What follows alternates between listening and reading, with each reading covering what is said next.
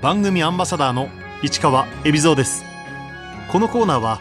毎回一人の障害者アスリートチャレンジドアスリートおよび障害者アスリートを支える方にスポットを当てスポーツに対する取り組み苦労喜びなどを伺います。車椅子バスケットボールの根木真嗣です。根木真嗣さん1964年岡山県生まれ奈良県育ちの56歳。高校3年生の時に交通事故で脊髄を損傷し車椅子生活に。その後車椅子バスケットボールと出会い2000年36歳でシドニーパラリンピックに出場。代表キャプテンを務めました。現在は日本財団パラリンピックサポートセンターが主催するアスチャレのプロジェクトディレクターとして全国の学校で体験授業や講演活動を行う傍ら日本パラリンピック委員会の運営委員としてパラスポーツの普及に力を注いでいます。根木さんは小さい頃からスポーツが大好きでした。小学校の時に柔道やってました。で中学校は水泳部に所属してで入ってから分かったんですけれども奈良県で一番強い学校だって。はい。そこの水泳部に入って、まあ、自然的に、えー強くなりますよね。で、まあ、県代表になったりとかそんなところまでやっていました。で高校は新設高校に入学したんですけれどもそこはもう本当に新設なんで部活も何もなかったんですけれどもみんなで、えーそれぞれに部活を作ろうっていうことで、えーサッカー部をみんなで作ってサッカー部に所属してました。ところが高校卒業直前生死をさまよう大きな事故に遭います。まあ、免許取って車を運転してたんですけれども、まあ、ちょうど18歳で免許を取れるので、運転してる時に、すごく簡単に言うと、木にぶつかっちゃって、えーそれで車が横転して、その時に背骨を折って脊髄損傷になったっていう。で、結構大きい事故だったので、入院期間は1年半入院していましたね。半年間ぐらい寝たきりで。まあ、今から考える、振り返ると、なんか、ゾッとしますよね。自分の足で歩けなくなり大好きなスポーツもできなくなりました。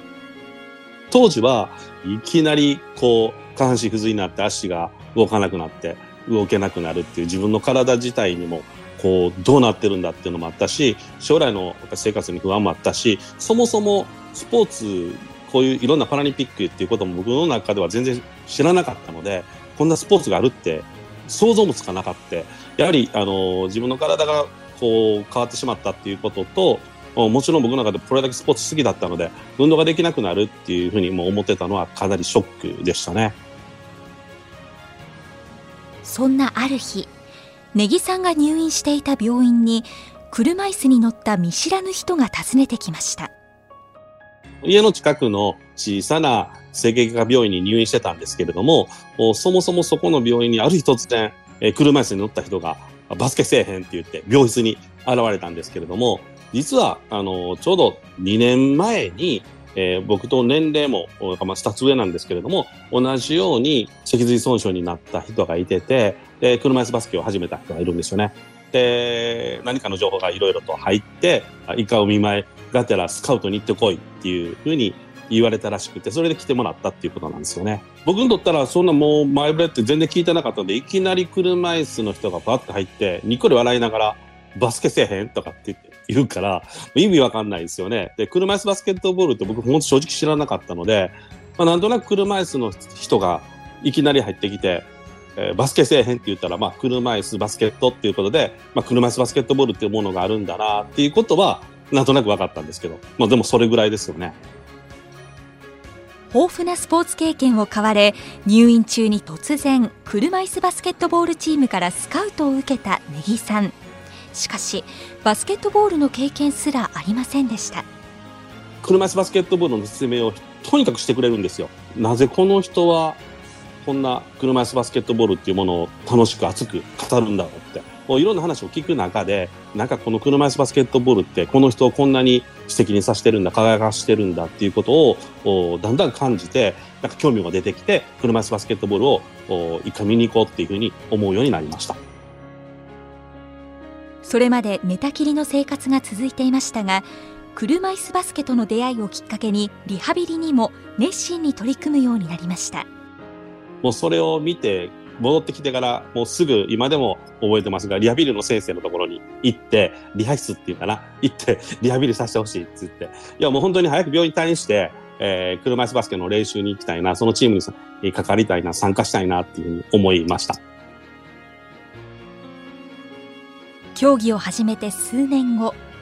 根木さんは日本代表の選考会に招集されました。僕所属してたのは奈良県の奈良ディアっていう車椅子バスケットボールチームなんですけれども、僕入った頃は弱小チームだったんですけれども、もう数年で、えー、日本選手権に出るようになって、えー、まあその頃からあまあ、チーム全体が注目されて、僕も若手っていうことで、タイミングよく呼ばれて、ソウルパラリンピックの、まあ、選考会っていうところに呼ばれたのは僕一番初めての経験ですね。しかし、パラリンピックへの道は険しく、根木さんはソウル、バルセロナ、アトランタと3大会連続最終選考で代表から漏れてしまいました。ソウルの時は、みんなとの差がこんでだけあるんだっていうふうに思って、実はその4年後に、バルセロナの、まあ、選考会が始まるんですけれども、その頃はもう、よし、絶対行くぞっていうふうに思いながらやってたんですけれども、日本代表の先輩とは差があって、え悔しいながらもやっぱり無理かなっていうものもあり、え、もう次は絶対行くぞっていう、次のアトランタっていうのは、僕も年齢もすでにもうその時点で、えー、32歳になってたので、そこでやっぱり選ばれなかったっていうのは正直、えー、折れましたね、心ね。一度はパラリンピック出場を諦めかけた根木さん。その後、2000年のシドニー大会を目指そうと決意します。そのきっかけは？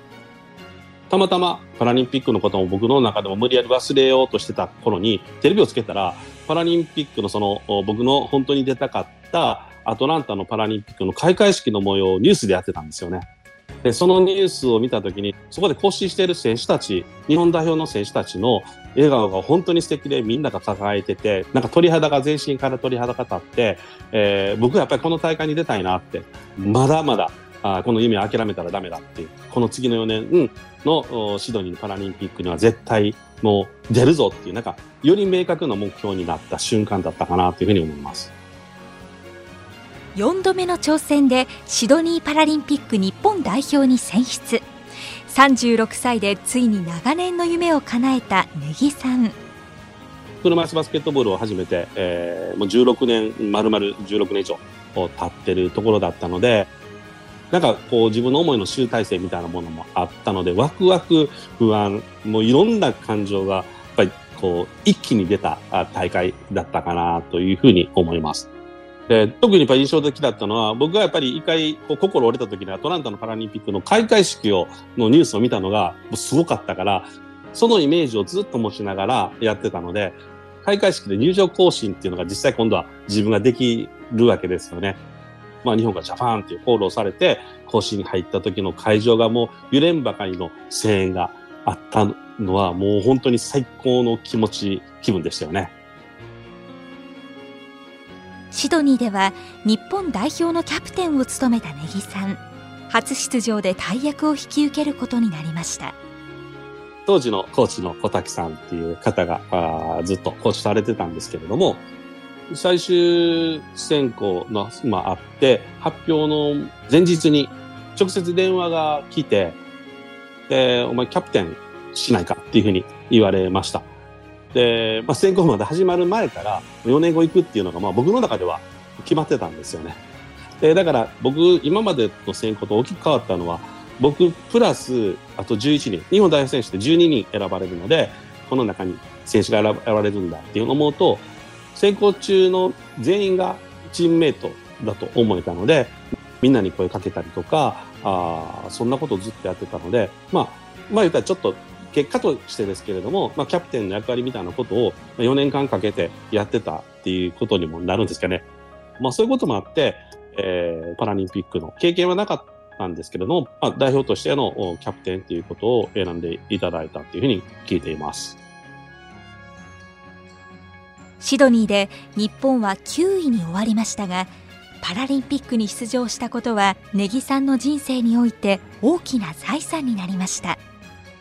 アスリートとして、その、今目標をずっと持ち続けることによって、まあ僕16年、まあ車椅子バスケットボールを本格的にやって16年かかったんですけども、そうやって夢、目標諦めずにやり続けることによって、夢は叶うんだっていうことを本当に感じれたと思うし、まあ自分の一人の力では全然できないから、それをサポートしてくれる多くの人であったりとか、まあ、もちろんチームメイトとの本当のチームワークっていうんですかね。がすごく必要だっていうことも感じることができました。大会自体は僕も本当に初めてシドニーに行って感じたときに、パラリンピックが開催されることによって社会が変わるというふうに言われてるんですけれども、まさしく、そういう大会がきっかけに、まあ、いろんな素晴らしい出来事がどんどんどんどん起こっていくんだっていうことが、まあ、パラリンピックっていう競技を通じて社会まで変わるんだっていう感じることを、まあ、選手として参加して感じれたことっていうのは僕にとってもすごく大きかったと思います。根木さんは現役時代から30年以上にわたり全国の小中高校を回り車椅子バスケットボールの体験授業や講演活動を行っています。最初は僕の地元の奈良の学校を中心に回っていたんですけれども先生とか自治体で噂になってここに来てくださいここに来てくださいっていうことであってもう1年目ぐらいからもう年間約100個以上の学校は回っていました。だからまあ、そういうの活動をやりながらでも36年になるんですけれども、トータルでいくともう3600校ほど行ってますね。学校で体験授業や講演を始めたきっかけは？学校で講演をするきっかけを作ってもらったのは、実は中学校の時の恩師の先生なんですけれども、車椅子で生活してて、えー、大変なこととか不自由さみたいなものって世の中のみんな知らないから、お前が学校に直接行って、車椅子の生活されてる人のなんか困難さみたいなことを伝えることによって、まあ、障害者理解につながるっていう、まあ、そういうう普通の座学の講演会、研修会みたいなものを学校でやってみたらっていうふうに言われたのが実はきっかけなんですよね。当時はまだ社会のバリアフリー化も進んでおらず、話す内容も車椅子で生活することがどれだけ大変かということばかりでした。困ることって山ほどあったのでそれを生徒に向けてもうずっと喋ってたんですよ。これが困るこれが大変でってって。で、まあ、そんな話をするから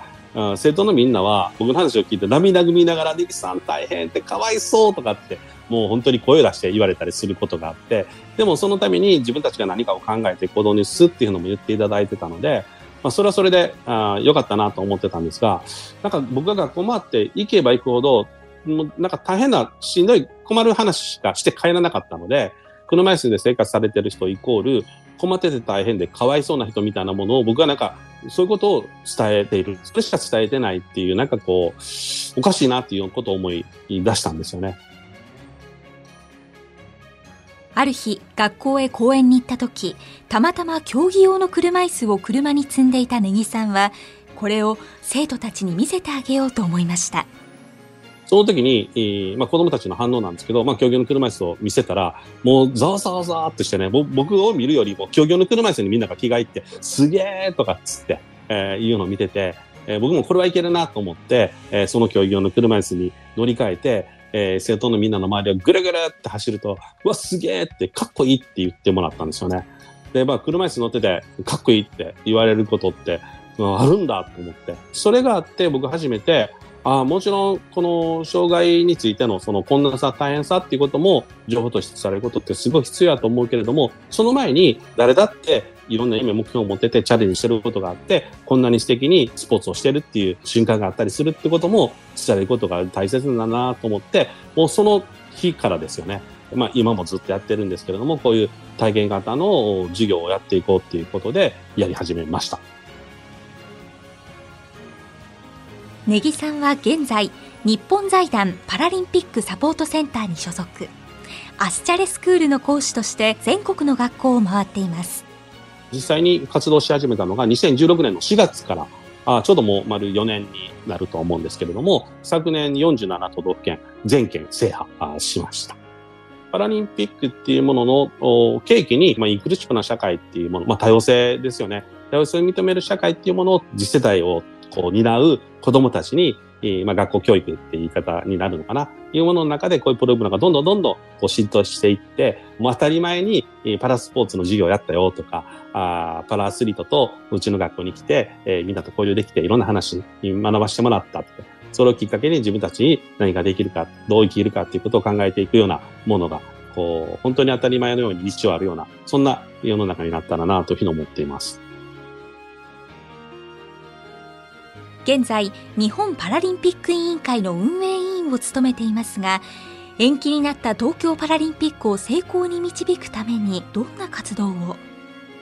パラリンピック委員会では、まあ、僕、まあ、いろんなところに所属させていただいてて、えー、日本パラリンピアンズ協会っていうところで副会長、まあ、選手会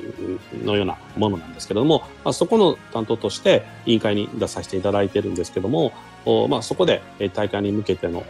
準備だったりとか、まあ、それだけではなくって加盟している競技団体がいっぱいありますので長期的にもパラリンピックのビジョンを検討したりとかそういうことをやっています。根木さんはもう一つ大役を任されました。選手村の副村長です。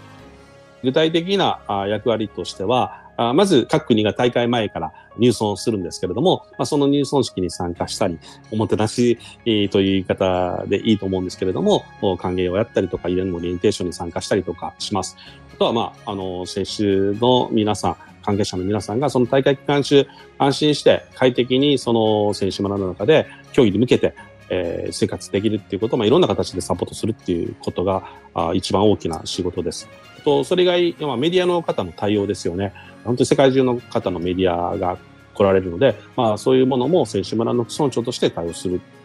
ことも一つの業務として聞いています。でやはり選手にとって、えー、選手村って本当に緊張もするし、実はリラックスできないとダメな場所でもあるし、あとは本当に選手村の中って、あの、まあ、その時期タイミングはあると思うんですけど、選手たちがすごいやっぱ世界中のアスリートたちが交流をするとても素敵な場所なんですよね。えー、僕も本当に今まで出会ったことなかったような国の方と片言の英語で話をしたりとか、あいろんなことを交流ができたのはやっぱり僕にとっても大きかったなと思うので、まあ、それを本当に少しでも僕の経験してよかったなと思うことは、その選手村で、えー、みんな感じてもらえたらなというふうに思っています。あの、まあ、これは僕だけじゃなくって、よくみんなするのは、ピンバッジ交換したりとかね、いろんな国の選手たちの交流したピンをすごいつけてる人がいっぱいいたりとか、何の競技をしてて、どこの国か、話までは至ってないけれども、ちょっとでもコミュニケーション取るっていうことは、結構そういう雰囲気は、あの、選手の中ですごくあると思います。車椅子バスケットボール男子日本代表はこれまでの代表の中で最強のチームと言われていますいや、僕、本当にね、もう僕20年前の代表だったので、もう正直今の選手すごいですよ。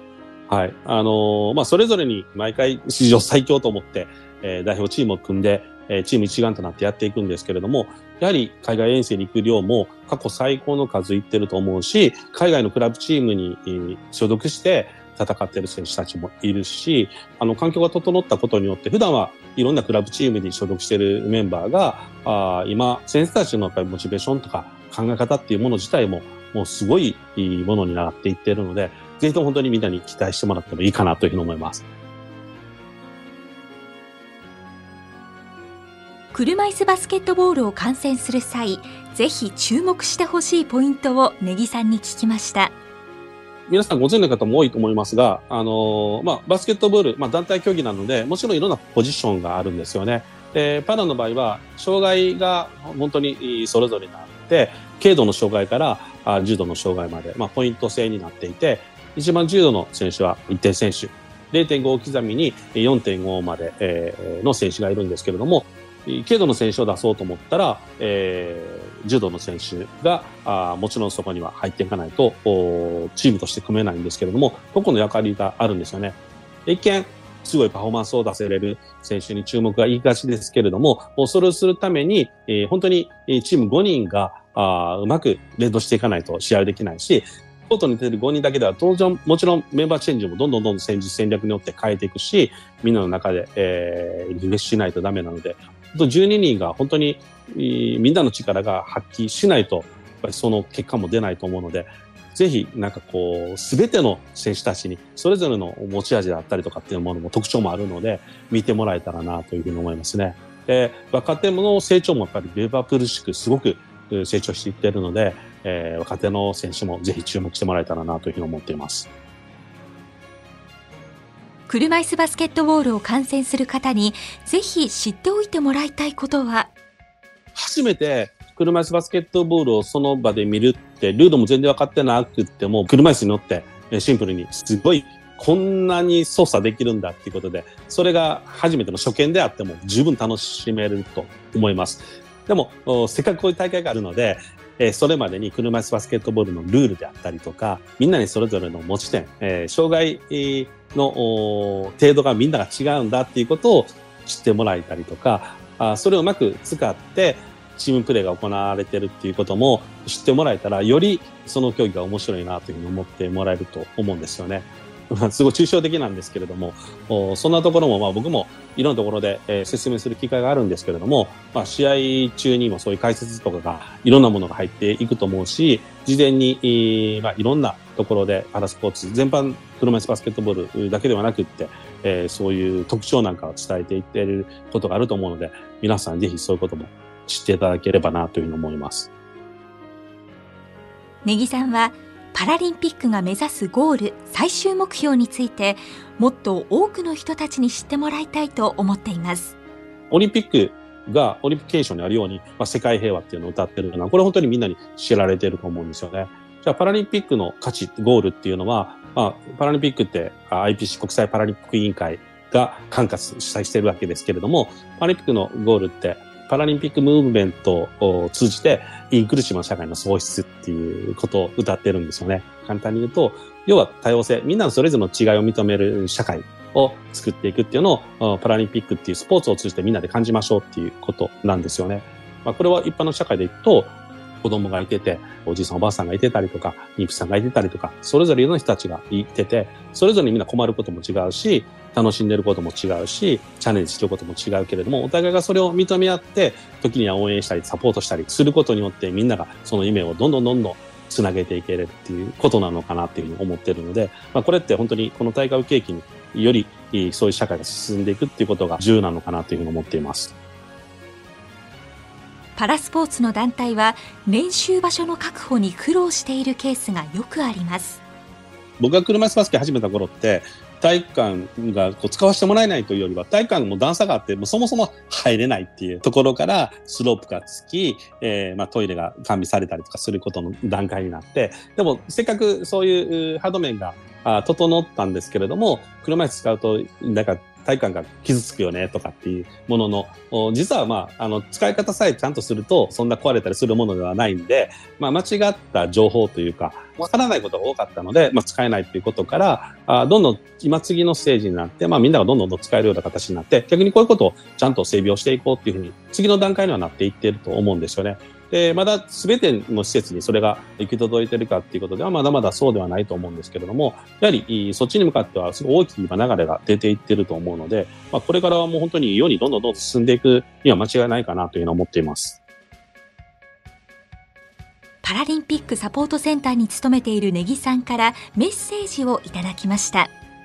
まあ、あの、言っても競技大会なので、大会ってみんなやっぱりその、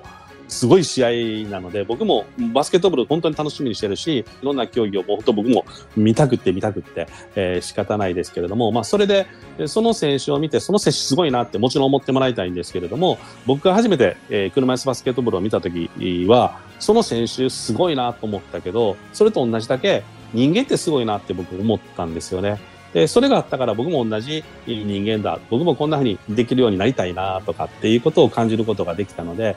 皆さんも自分こととして、まあ、ブラインドの選手がサッカーしてる。すごいですよね。あの、ボールの中で鈴の音があって、その音だけで場所をこう判断したりするって僕すげえなって思うけど、最初からできたわけはないので、それをトレーニングすることによって、そんなことができる。車椅子バスケの選手も、いきなり座ってシュートが届くわけないんですよね。そもそも人間がそういう能力、力を持ってるっていうことを自分事として感じてもらえたら、よりなんかこう、ワクワクするのかなというふうに思います。根木さんにはこれを聞くと現役時代を思い出し胸が高鳴るという大好きな曲があります。まあ今でも聞くし、えー大きい大会ではよく流れてて誰もが知ってる曲だと思うんですけども、クイーンの We Will Rock You ですね。あの、あの曲を聞くとなんか全身にこう力がみなぎってさあ行くぞっていうそんな気持ちになれます。よくパラリンピック会場とかでもよく流れてるますよね。はい。ネギさんにパラリンピアンとしてこれからの夢を聞きました。まあ、この活動を長年ずっとさせていただいてるんですけれども、えー車椅子バスケットボールの体験会って活動を、まあ、過去に3600校やってるんですけれども、日本に3万6000校の学校があるらしいんですが、まあ、すでに日本の10校に1校は行かしてもらってるんですけど、なぜこれだけ行けてるかっていうと、学校に行った時に子供たちに車椅子バスケットボールを、まあ、見せた時に、ネギさんすごいかっこいいって僕もネギさんみたいになりたいってなんかこう、そういうことを車椅子バスケットボールを通じて人間の可能性っていうことを、実は彼らから僕は教えてもらったんですよね。あ、そうか、自分ってこんな可能性があるんだっていうことを教えてもらったから、だから逆に僕がこの車椅子バスケットボールっていうものを通じて、みんなの可能性があること、チャレンジすることの素晴らしさ、みんないろんなことの違いを持ちながら、そこで、えー輝いて生活してるんだっていうことを、なんか伝えていきたいなって。たまたま僕は、あ車椅子バスケットボールと出会って、まあ、パラリンピックも出れたので、まあ、そういう立場ってそういうものも使いながらそういう社会を広めていきたいなと思うしそれがアーティストだったら音楽だろうし、まあ、いろんなみんなのそれぞれの役割っていうものがあってお互いを認めながらいる社会ってのはみんながいろんなことをやっていけれると思うので、まあ、それを広めていけたらなと僕は、えーまあ、子供たちにそれを教えてもらったから、まあ、これからもまだまだ先も日本中、できたら世界中の学校も回って、こういうことを伝えていきたいなというふうに思っています。それが僕の夢であって、目標であります。ネギさんは東京パラリンピックがどんな大会になるといいなと思っているんでしょうか？パラリンピックのゴールっていうのは、まあ、インクルーシブな社会の創出っていうことで、まあ、多様性を認めるっていうことなんですよね。まあ、多様性とかインクルーシブって言葉自体が、あの、本当に今、みんな世の中でも、うん、よく、えーいろんな人たちが話をするようになってるし、学校の中でも、パラリンピック教育っていうものが、こう、どんどんどんどん今広がっていったりしてて、みんなの中で本当に日常的な言葉になりつつあるのかなっていうふうに思うんですけど、やはり、パラリンピック開催を契機に、えーみんながお互いを認めるっていうものがやっぱりとても素敵な社会であるのは間違いないので、